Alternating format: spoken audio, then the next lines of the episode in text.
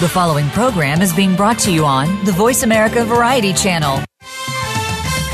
The following program is being brought to you on the Voice America Variety Channel. For more information about our network and to check our additional show hosts and topics of interest, please visit VoiceAmericaVariety.com. The Voice America Talk Radio Network is the worldwide leader in live Internet talk radio. Visit VoiceAmerica.com. The views and ideas expressed on the following program are strictly those of the host or guests and do not necessarily reflect the views and ideas held by the Voice America Talk Radio Network, its staff, and management. Welcome to Disability Matters with your host, Joyce Bender. All comments, views, and opinions expressed on this show are solely those of the host, guest, and callers. Now, the host of Disability Matters, here's Joyce Bender. Hey, welcome to the show, everyone. So excited. So excited because I just came back from South Korea on the state sponsored trip for one week to meet with disability groups and talk about employment. It was absolutely transformative, wonderful, and Yoshiko Dart, I know you're listening. Guess what I taught them to say? Lead on. And I have a video I'm going to send to you of that. Um, but today, we have, see, here in the United States, oh my goodness, we're so far ahead compared to South Korea. And certainly one area would be in augmentative and alternative communication. So far are they from that, and so fortunate are we in the United States. And today, we have an expert, a scholar. She is so knowledgeable. You cannot believe this woman's bio. Um, I mean, it's just an honor to have her on the show. And she is Katya Hill, the executive director of AAC Institute. Katya, welcome to the show. Oh, thank you so much, Joyce. it's great to be on. Well, thank you. Um, so, let's get started from the beginning. Um, I know it is surprising that there are many people in the disability community that when I talk to them even about augmentative communication, they do not know what we're talking about. So would you take a few minutes to, de- to describe and explain both augmentative and alternative communication uh, for our listeners and how they are different? Um, okay, you know, I don't want to get too technical in my answer, uh, but I think uh, listeners should consider that AAC, whether or not you're saying augmentative communication or augmentative and alternative communication, is a specialty field of communication science and disorders. So AAC includes the full range of methods and technologies to supplement speech, language, and communication when a person's natural speech does not meet their daily communication needs. And I think it's important that your listeners appreciate that uh, AAC clinical service is a specialty. So just like you expect your primary care physician to refer you to a specialist such as a neurologist or cardiologist when you have more than a routine problem, making decisions about AAC interventions will influence someone's life experience and quality of life. So it's amazing how someone would never think of recommending a prosthetic limb or a powered wheelchair, yet they feel they can suggest an appropriate AAC system because they have a mobile device or a computer. and it's more, so much more than that. You know what? That's very interesting how you were talking about a specialist in that area because that's the same thing that applies such as you know I have epilepsy. Going mm-hmm. to someone that knows what your uh, disorder or disability is uh, and that's uh, you know that would apply to this also. So augmentative communication um, that really to me is just using technology to enable someone to talk or speak to others would you say that's from a yes, that's layman's right, term, correct? Yeah, that that's right. But the the range of options are uh, extensive, and there are ways to be looking at the features available in in that range of technology that uh, you really need to understand thoroughly in order to correctly match someone with what's going to result in the most effective communication for them or allowing them to reach their potential. So, um, and people don't think of the distinctions between the hardware, which might be a, a tablet, a mobile device, a computer based system, uh, versus what is the software that is language based, allowing them to communicate most effectively.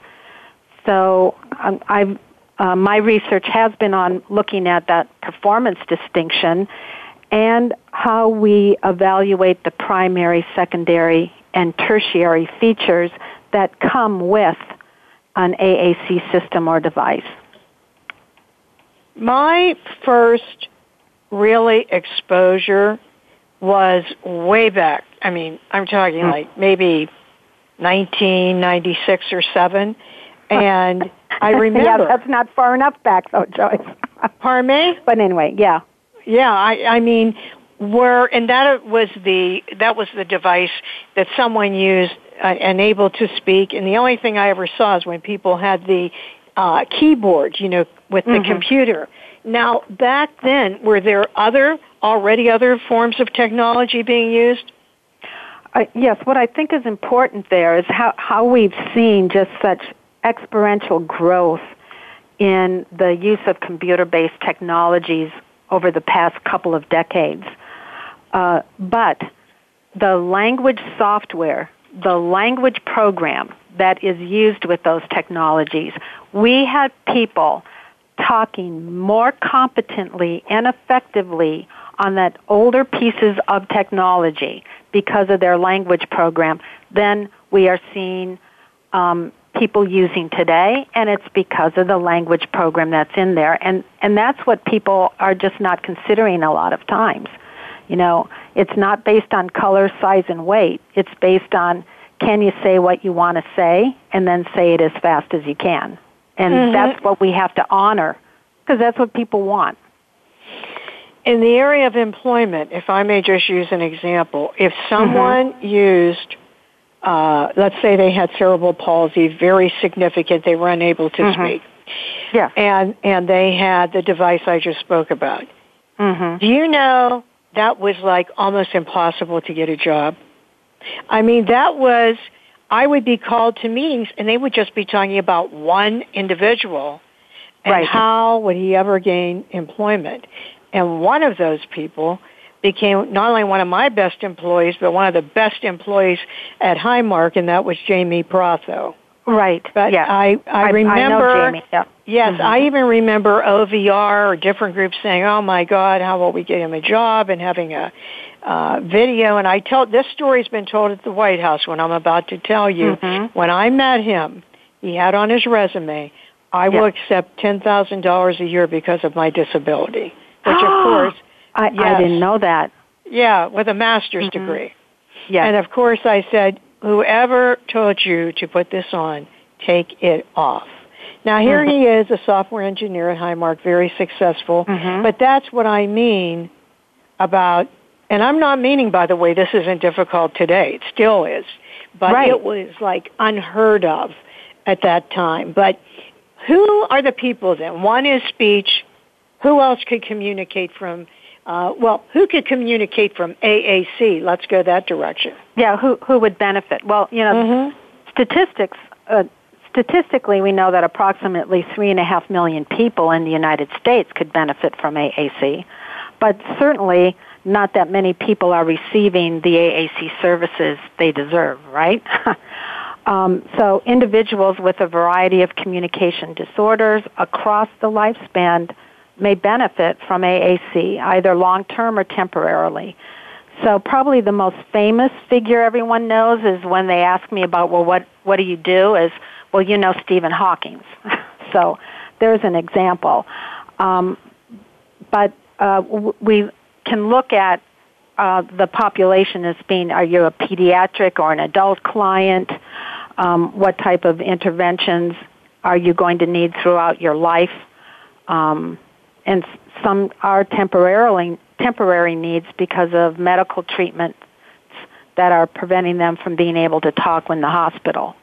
But autism, aphasia, ALS, cerebral palsy, Huntington's disease, and it really hurts me that we don't get enough referrals of clients with Huntington's because AAC can really support them hanging in there. Um, the list goes on. Uh, it's it's clear that our in our society we have adults who are exiting school at 21 without an effective means of communication, and that means their life is going to be dramatically different than if they had been working on an effective means of communication prior to that.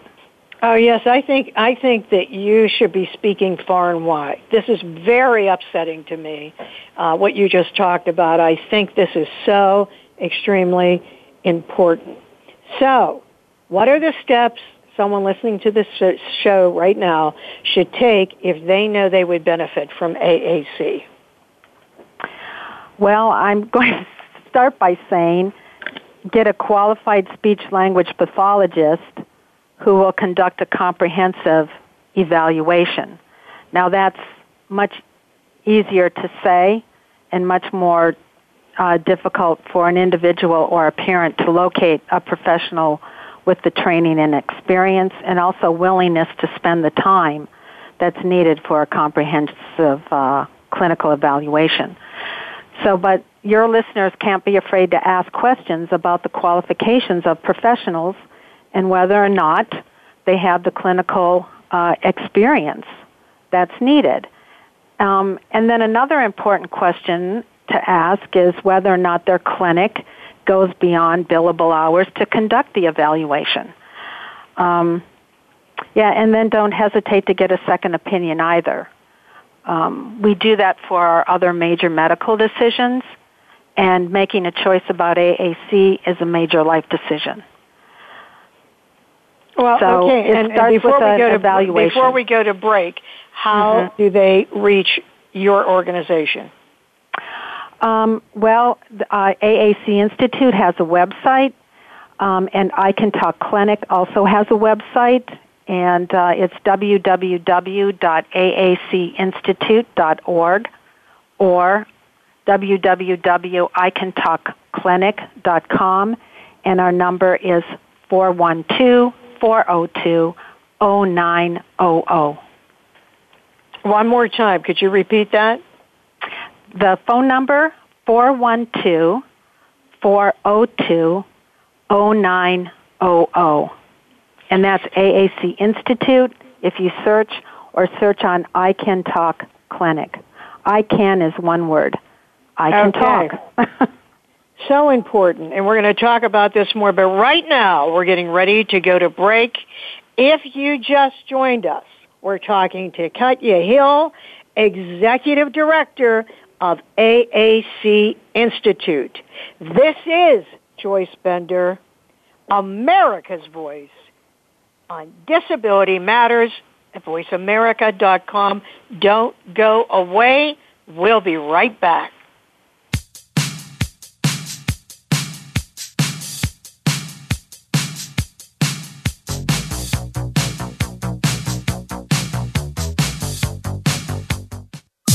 Streaming live.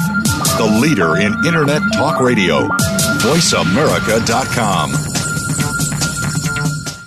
Since 1985, Bender Consulting Services has served as a national leader in advancing employment of people with disabilities, including veterans with disabilities, with private sector companies and federal government agencies. Bender assists customers with achieving their diversity and workforce inclusion initiatives by tapping into a talent pool of individuals seeking professional positions, including those in the STEM fields. In addition, Bender services include disability employment consulting, training and technology accessibility through their high test line of service. For more information, please visit www.benderconsult.com. Hi, I'm Greg Grunberg from the TV show Heroes. One of my personal heroes is my son, who, like more than 3 million Americans, has epilepsy. When someone with epilepsy is having a seizure, their brain is temporarily producing more electricity than their body can handle. They can shake, or stare, or fall down. They can also even briefly lose consciousness. If you see someone having a seizure, please make sure they're comfortable and safe. And within a few minutes or less, the electrical overload will stop and they will be okay. To learn more, visit epilepsyfoundation.org. Thank you the Internet's number one talk station. Number one talk station. VoiceAmerica.com. If you have a question or comment, call in toll free at 1 866 472 5788. Now, please welcome back the host of Disability Matters. Here's Joy Bender. Welcome back, everyone. Welcome back to the show. We're talking to Katya Hill, the executive director at AAC Institute. And I want to say, you know what? This show is so important. It's so important. Uh, you know, if you know of anyone as you listen to the show that you think, oh, I wish they had heard this, you can go to benderconsult.com and you can hear these shows. They are all archived. So make sure you remember that refer this to anyone you think needs to hear the show. So, Katya, my question, how did you get into this? How did you become interested in augmentative and alternative communication? Joyce, I, I really believe that I was hardwired and born at the right time to have AAC become my life's work. Um, I think I shared this story with you, how I was in second grade and one of my neighborhood girlfriends had a sister with cerebral palsy who was in a state institution at Moose Lake, Minnesota, and she came home for the holidays. And I just, this is in my memory so much that um, uh, I came home and told my mother um, after we, I had spent the day, and to say how smart Mary's sister really was, and that she could communicate we had given her choices about what to do. She she chose that she wanted a manicure. We went to the drugstore. We picked out nail polish. We did the whole works. And um, I came home and said, Mary's sister can't. It's got to be living at home instead of in that institution because she's so smart. And my mother told me that uh, doctors knew best, and I never took that as a good reason. So although I started college wanting to be on the stage, detours kept on directing me towards speech language pathology and a job of working with children who needed AAC. And that was right when the field was starting to introduce. There were mavericks in the field like I that you don't work on speech, you need to give them a language so they can communicate and say what's on their mind. So that is such a great story. Yes, you told me that, but that is such a powerful story. And once again, I can so relate because, you know, here's me telling my family doctor I'm having fainting. I'm mm-hmm. fainting and him telling me, don't worry, it's just a female thing. And, you know, it wasn't. And, you know, as you know, I almost lost my life. But mm-hmm. that's that all the doctor knows. That is an amazing story. Well, I'm glad that you met her because look what you're doing now. You're the executive director of AAC Institute and I Can Talk Clinic. So tell us all about the Institute, when it was founded, what the mission is. Uh, tell our listeners all about it. Well, uh, we're celebrating our 15th anniversary this year. Oh, so congratulations! I'm really proud to be able to say that because it started in my in my back room, actually Are part you of my kitchen. Me? You know, is that so, right? Wow. Yeah. Uh, we're a nonprofit organization. We depend on donations, um, and we're only able to sustain our resources, service, and, and advocacy because of the generosity of people who believe in the hidden potential and importance that communication has on our life experience and quality of life. I co-founded the Institute to provide those resources and advocacy for evidence-based practice at a time when evidence-based practice wasn't even being talked about. it wasn't in the scope of practice for the American Speech Language and Hearing Association or ASHA. So these principles require that we are measuring and monitoring someone's communication performance to support the most effective communication possible. You know, too many uh, professionals make choices based on what's easiest for them to implement rather than what might be in the best interest of the person that cannot talk and the family. And that's really uh, where we need to be uh, setting our horizons, our dreams are for that person and the family. So that's what the Institute is all about. Um, as we developed more resources, I saw the need for a clinic, so we established I Can Talk Clinic. Uh, one of our very uh, big activities is running an AAC summer camp, and people come from around the country and the world to come to this camp as well as volunteer for it. Uh, we get people out in the community uh, talking with their devices. It's just a, a great fun week here in Pittsburgh. So uh, if you visit our website, uh, you'll see the variety of resources that we provide, um, our advocacy efforts related to improving funding policies and evaluation practices. And you can follow us on social media. We're on Facebook and Twitter too. Uh, I'm sorry, when is that camp? The camp is at the end of July, and uh, it's our sixth year. And uh, we have a reputation now that when um, we are full up, we we put out the announcement, and within two months, uh, we have um, all of the our camper families uh, deciding uh, they to come. Uh, it is truly amazing, and the volunteers that we get. Of course, we're always in fundraising mode for the camp, but there's a a very nice video that shows how the community of Pittsburgh has really been so supportive.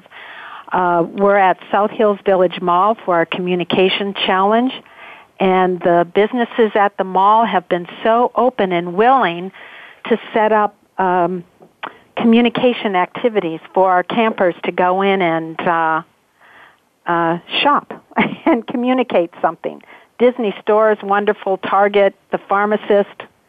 Uh, I can't speak enough about how the community has opened up for our campers to providing them with just enriching and fun things to do to make um, the community accessible for them to use their um, AAC systems to talk.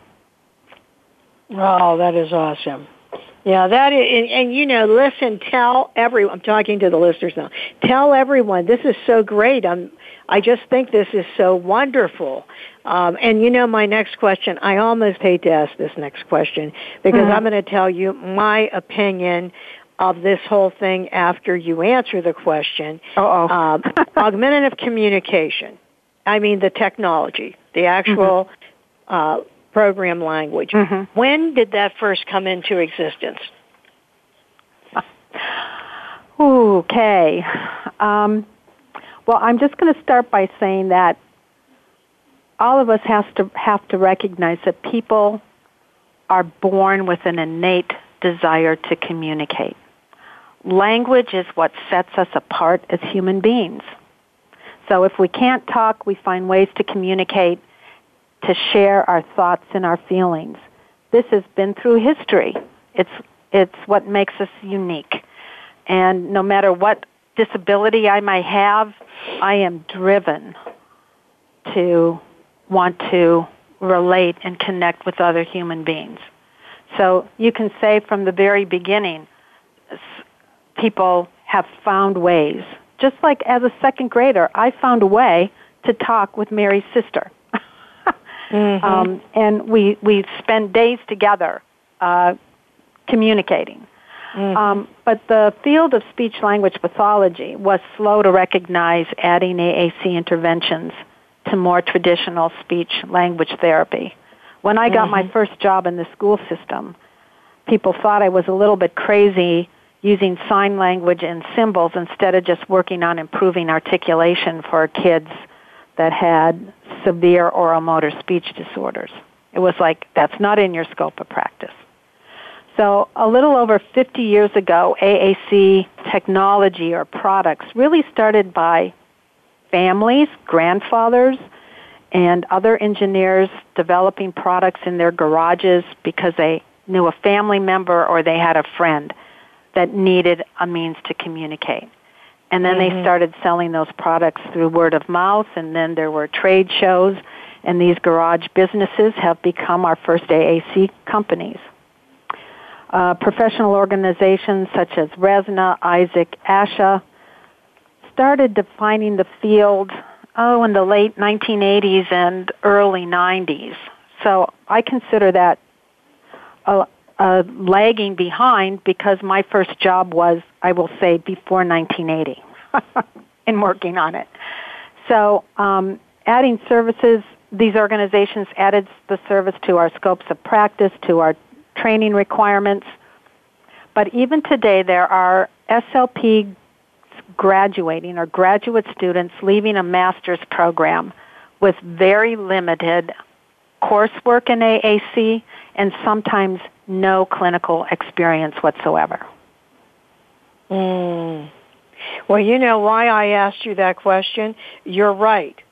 People will find a way to communicate, you know, on their mm-hmm. own. Mm-hmm. However, right.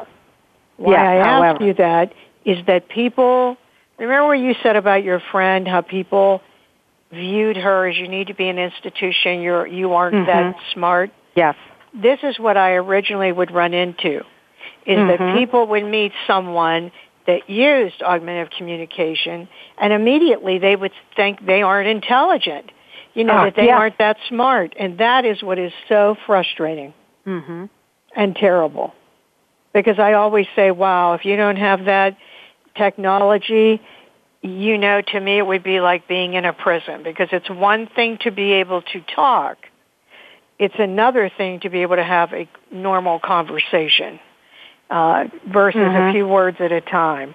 So that that's why I just so think this is great. I, you know, it enables people to communicate, and as you said today, at a faster speed than before, which you know that too is really great. Well, you've hit on a key point, Joyce, because you can set up an AAC system, voice output technology, that really minimizes the potential of that person. If it's only for expressing basic needs and wants, I have seen kids get bored right away, and so the the um, so the team can say, "Oh, well, they're they're not motivated to communicate, or they don't have the skills or potential to do more," and it's not a hierarchy. Give them something that they really want to talk about. right, right. And that makes yeah perfect it, sense. So and the same with adults with acquired disorders. It's like, well, as long as they can write, they don't need something.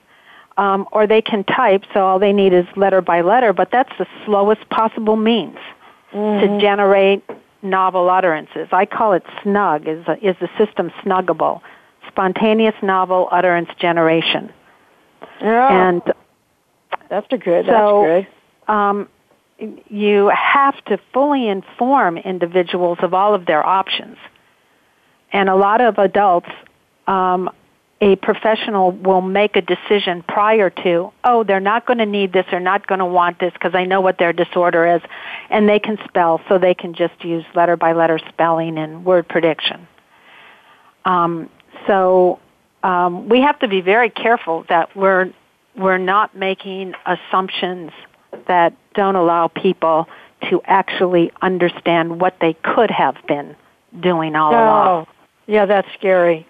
Well, I hope if you're listening to the show, you're listening. And remember, if you know someone else that needs to hear this, make sure you share the news that you can go to benderconsult.com radio and you will, within the next day, be able to hear this show. In the meantime, we've got to go to break. If you just joined us, we're talking to Katya Hill, Executive Director at AAC Institute. This is Joyce Bender, America's Voice, where disability matters at voiceamerica.com. We'll be right back. Don't go away.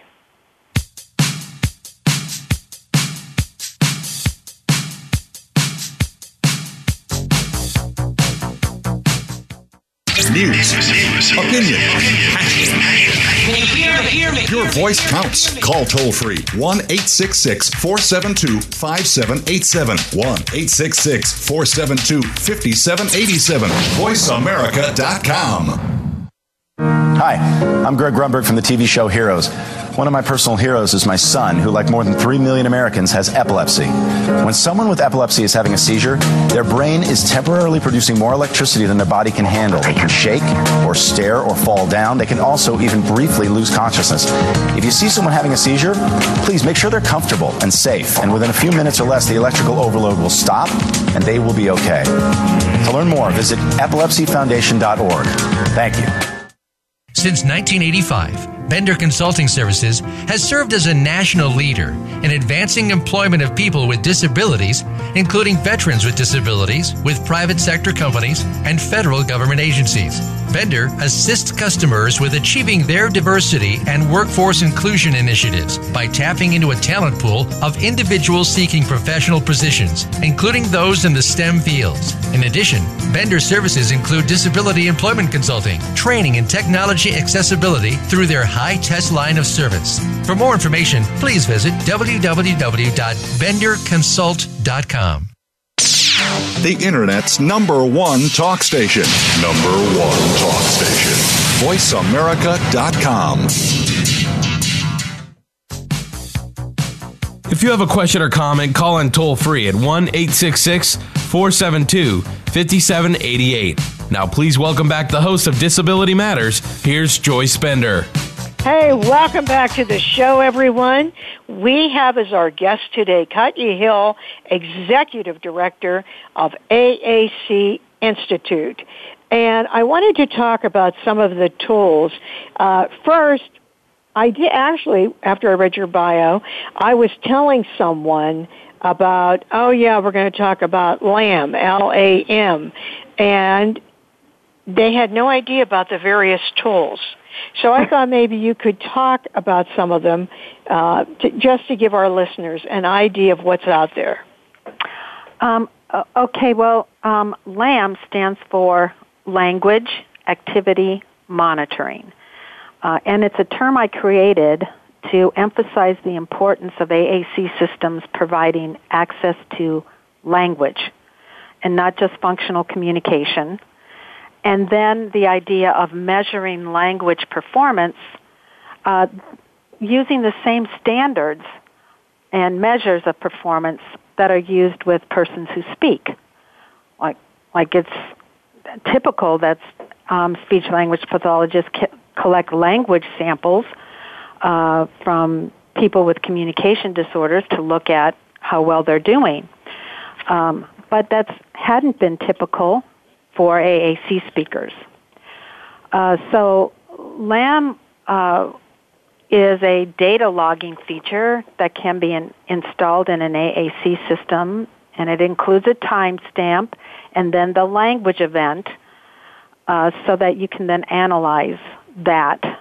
Um, it's also, I've been using the term LAM as an evidence based intervention that that applies the principles of language acquisition and treatment uh, for individuals who are using AAC. So this idea of working on language skills, um, language proficiency, language fluency uh, is important for long-term outcomes.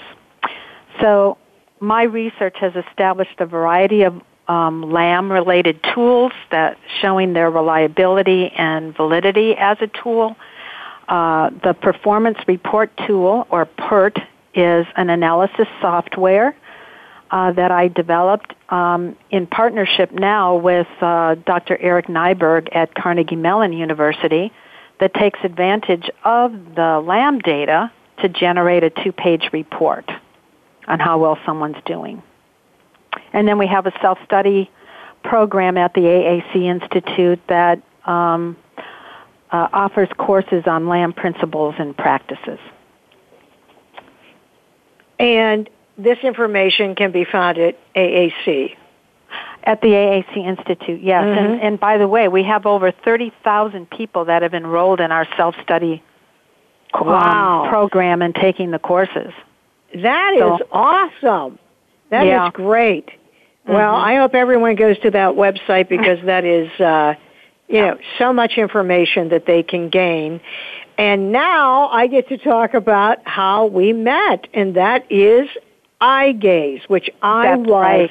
absolutely just blown away. I mean, it's just absolutely phenomenal. Um, and I wanted you to explain that to our listeners because it so impressed me. It really did. And um, I don't know how many people use this yet in the United States, but I wanted you to talk about it for our listeners. Well, I think it's important because eye gaze ran into some issues with the Centers for Medicare and Medicaid Services, and they were not going to be funding it. And there was a, a large advocacy campaign uh, to um, get CMS to um, refund or, or a- approve funding for an eye gaze system as an alternative access method to an AAC device. So one of our clients and where we met um, was uh, I, I'm not I can't say her name, but um, in her um, offices and businesses who had um, an illness that then required the only way to access an AAC system was through eye gaze, using that as an alternative method. And what was so interesting about this is as she went into the hospital and needed eye gaze, um, nothing had been provided for her to communicate for over eight weeks. And the hospital then, the SLP brought in a manufacturer who set up a device, left it in her hospital room, and she couldn't use it. So they did find our clinic, and we came in and started working with her and trialed her on any num- uh, variety of devices to ensure that uh, she was able to calibrate um, the camera accommodated for her needs and and now you can see she's returned to being able to run her company again. So um, uh, what we are seeing with eye gaze is a lot of professionals are undertrained.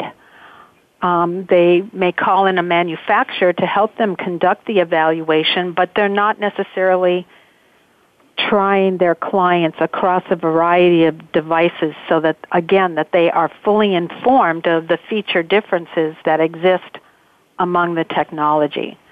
So the AAC Institute does offer an eye gaze conference, and this year it's in Pittsburgh on September 29th and 30th, where people can get eyes on training from the leading manufacturers who offer eye gaze and can understand more about the decision making process. So, but you saw the phenomenal uh, results of that correct match on uh, our friend and our my client um, in what eye gaze is now allowing her to be able to do. It's oh, I know. It's just awesome to be able to use that and send email, you know, and Mhm. do whatever your business is. Um, I, I think it's wonderful. I, I mean, I, I just was very impressed with this, and I really believe it's just that we don't have enough people that know about this. So, And, and what and what was sad about this is that one device that was sent there, if they would have just accepted the fact that, oh well, this is eye gaze, I can't use it, I don't like it, and had never gone anywhere else, just think where Oh. sh- she would be today. I know. Nowhere. That would be terrible. Yeah. Well, you, you mentioned a moment ago about uh, policy. Mhm. So that's that's good to know. How how do policies influence the services and supports for people getting the AAC interventions and help them achieve their potential? Well, uh, the Centers for Medicare and Medicaid Services, or CMS, um, is the federal organization that has established policies related to funding for what they call speech generating devices or SGDs. And so that's kind of synonymous with AAC system, but it is that official term used for approving the purchase. And what CMS then did is approve durable medical equipment codes or assign durable medical equipment codes to SGD categories.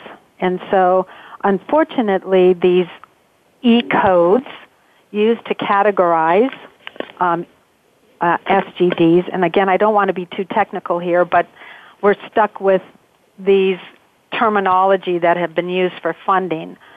Um, are ba- but these codes are based on features that really don't make a difference or distinguish one SGD from another.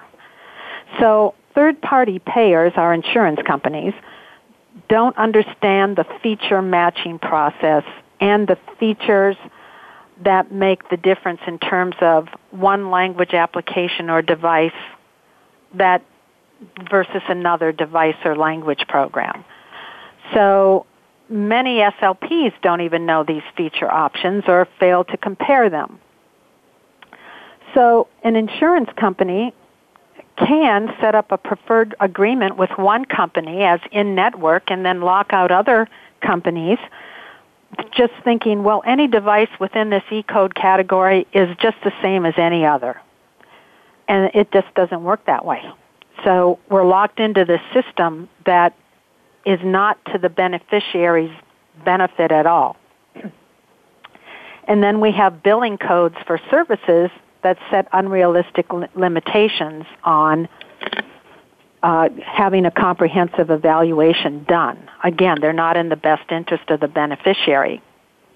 There's no way that I can conduct a thorough speech and language evaluation in one hour.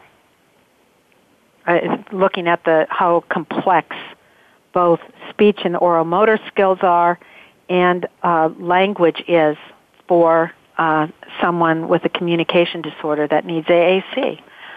So when I hear um, somebody emailing uh, emailing me that they had a comprehensive evaluation and what was recommended uh, wasn't very effective, I have to ask them, and what was the length of the time of that comprehensive evaluation? Was it just two hours? Well, you can do it in two hours, even though you called it comprehensive. Uh, did they show you the full range of options? If they only showed you one device, did the manufacturer conduct the evaluation? Some people, that's what is, is shared. What was the experience of the SLP? So there are a, a lot of hidden policies and practices and procedures that um, people are just unaware of. The Institute has passed several resolutions that uh, we encourage people to use when confronted with these funding obstacles, and they're available at our website under the funding link. And we started an Ask Me Why I'm Not Talking campaign to advocate for improving funding policies. It's uh, you know, there's a, a right to equal access to communication uh, is what I talk about, and um, which means to me equal access to language. Well, you know what? The one thing that really got me as I was listening to you is someone that would go in and have that minimal uh, evaluation. That would be so terrible you know, for for that person to not see or the family to not see really all the options and and you know what would be best for their child or if it's if it's an adult for they themselves. Uh, so I uh, again, all of this so reminds me of when people make the mistake of only going to a general practitioner when they have epilepsy and not going through, you know, the test and the EEG and consultations and knowing the different options, whether it's a vagus nerve stimulator, uh, mm-hmm. surgery, or different types of medication. So that right. you, you know that is absolutely so critical, and and I can definitely relate to what you're talking about. Yeah, well, I just thought. Yeah, I No, just got ahead. back Go from ahead. a school district. Oh, sorry, Joyce. No, go ahead. I just got back from a school district where I'm evaluating a student, and um, when I'm setting up to to go and observe a student in school and then evaluate them during uh, several days that I'm there, I also say that I want to go to the home at night and work with the family. And then, like this past Saturday, we um, I went with the mom and the student to Barnes and Noble using the AAC systems. So um, when people come to our clinic, that's also what they're surprised about. Is we schedule these days where they're seeing multiple SLPs to get um, multiple input, as what several people are saying about skills and abilities. But we're at the clinic, we're at the mall, we're at the a restaurant, we're at the grocery store. Um, to get as much information about um, how they're functioning and what their communication needs are as we can in setting up um, a treatment for them. Mm-hmm. Right. Uh, that is so wonderful. You're doing a great thing. You know that? See, this is what I mean. That full, look what you're doing, that total evaluation. I mean, that is so sad if it would be someone that somewhere in the United States went, had a short evaluation and didn't get to do all those wonderful things you're talking about. So, you know, we need to we need to keep getting this news out. It, it, we really do. This is so very important.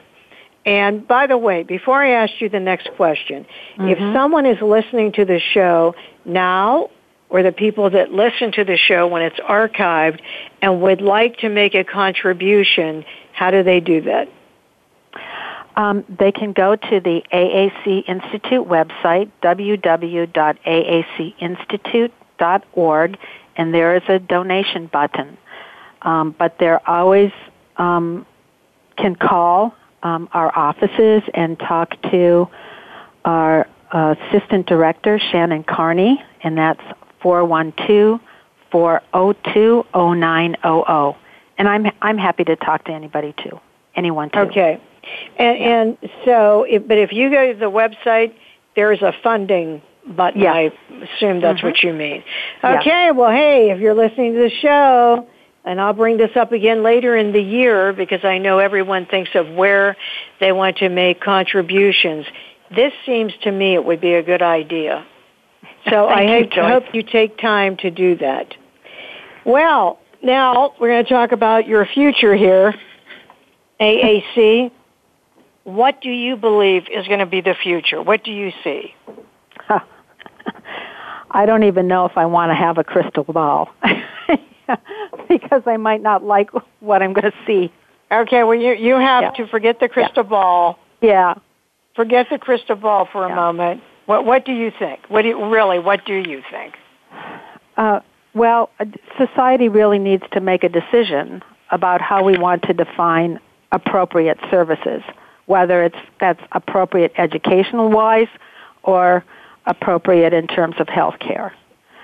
Um, so, for example, uh, I do not think that Congress that passed PL 94 142 and later IDEA defined free and appropriate education as the most minimal education uh, we can give a child with a severe disability. I think that they they use that term free and appropriate to be the same mission of the school district that that child was in. And if you go to a website of a school district, you're going to say see something like excellence in education, being a lifelong contributor to society, being a lifelong learner. So um, we really need to be rethinking um, how we're using that term appropriate and not to say what is minimal. And when I'm going, I'm going in too often and seeing the minimal was provided. Mm. So, um, can society make that shift? Can we make that shift? Um, I was uh, in Washington, D.C. for um, meetings and had an opportunity to tour the Supreme Court. And I was just moved. Every time I go to Washington, it's just like I am so moved at what our country can do. Mm-hmm. I really am. I like I get tears in my eyes looking at the Capitol, looking at the White House, looking at the Supreme Court. And I was standing in line to get into the Supreme Court, and I looked up at the entrance and saw it engraved equal justice under the law. This made me think about those individuals and families who benefit from AAC. Do they have equal access to communication, equal access to education, independent living, jobs under the law? The law says they do. But in practice, they don't. I I I don't see it all the time. I agree with you. I do. And well, as a society, you know we have to. Uh, Katya, before we end the show today, you know, yeah. as I told our listeners at the beginning, mm-hmm. wow, when I read your bio, and, and then just hearing everything today, um, mm-hmm. which is so wonderful what you do and have done. But if you had to look back or look now, whatever it is, what would you consider your greatest accomplishment? First, my children. Mm-hmm. I, I raised three beautiful, caring, and paying forward children. So if I can't do it, they can they can do do something to uh, contribute to the world. Um, for my mission, I'm hoping that my greatest accomplishment is yet to come. Uh, yeah. I am I, too. I, yeah. I mean, with AAC, I'm yeah. hoping that. Yes, right. You know, and do you do a lot, by the way, before I forget who asked you? So you mentioned it before. Do you do a lot with just advocacy, advocates, you know, that, that fight for all of this? Yes. Disability yes. rights advocates. Yes. Well, we do as much as we can with the resources that we have, um, and uh, and try to reach out. So I, I'm, you know, I make calls, I write letters, you know, I'm a pain in certain people's sides, if not other parts their body. But that's okay because it's, uh, I feel with, as a disability group, people who cannot talk have not been heard because so many times they are not given the voice to be able to express what they want to say. So well, I'm going to tell you right now, I'm going to connect you with uh, the American Association of People with Disabilities in DC because again, I just think this is so important and uh, it was just really an honor to have you on the show. But before you leave, what message would you like to lo- leave with our listeners? Okay, and, and this goes to all AAC stakeholders, but I think probably especially to the families and AAC speakers. Please don't be satisfied with the status quo or people expecting so little from you or your family member who needs AAC. Don't accept the message of little hope in terms of your achievement or dreams. Keep asking the hard questions of why you're not talking or whether the person and family you're serving are getting the care and treatment that you would want if you were in the similar situation. Don't settle. Right. Don't settle. Don't settle. Well, mm-hmm. listen, Katya, I so appreciate you being on the show today, and we will be following what's going on at AAC Institute and spreading the news and telling everything about this, what you're doing. But before I close, we end the show every week with a quote. So today that quote is from Rosemary Crossley who said, not being able to speak is not the same as not having anything to say. This is Joyce Bender, America's Voice, where disability matters at voiceamerica.com.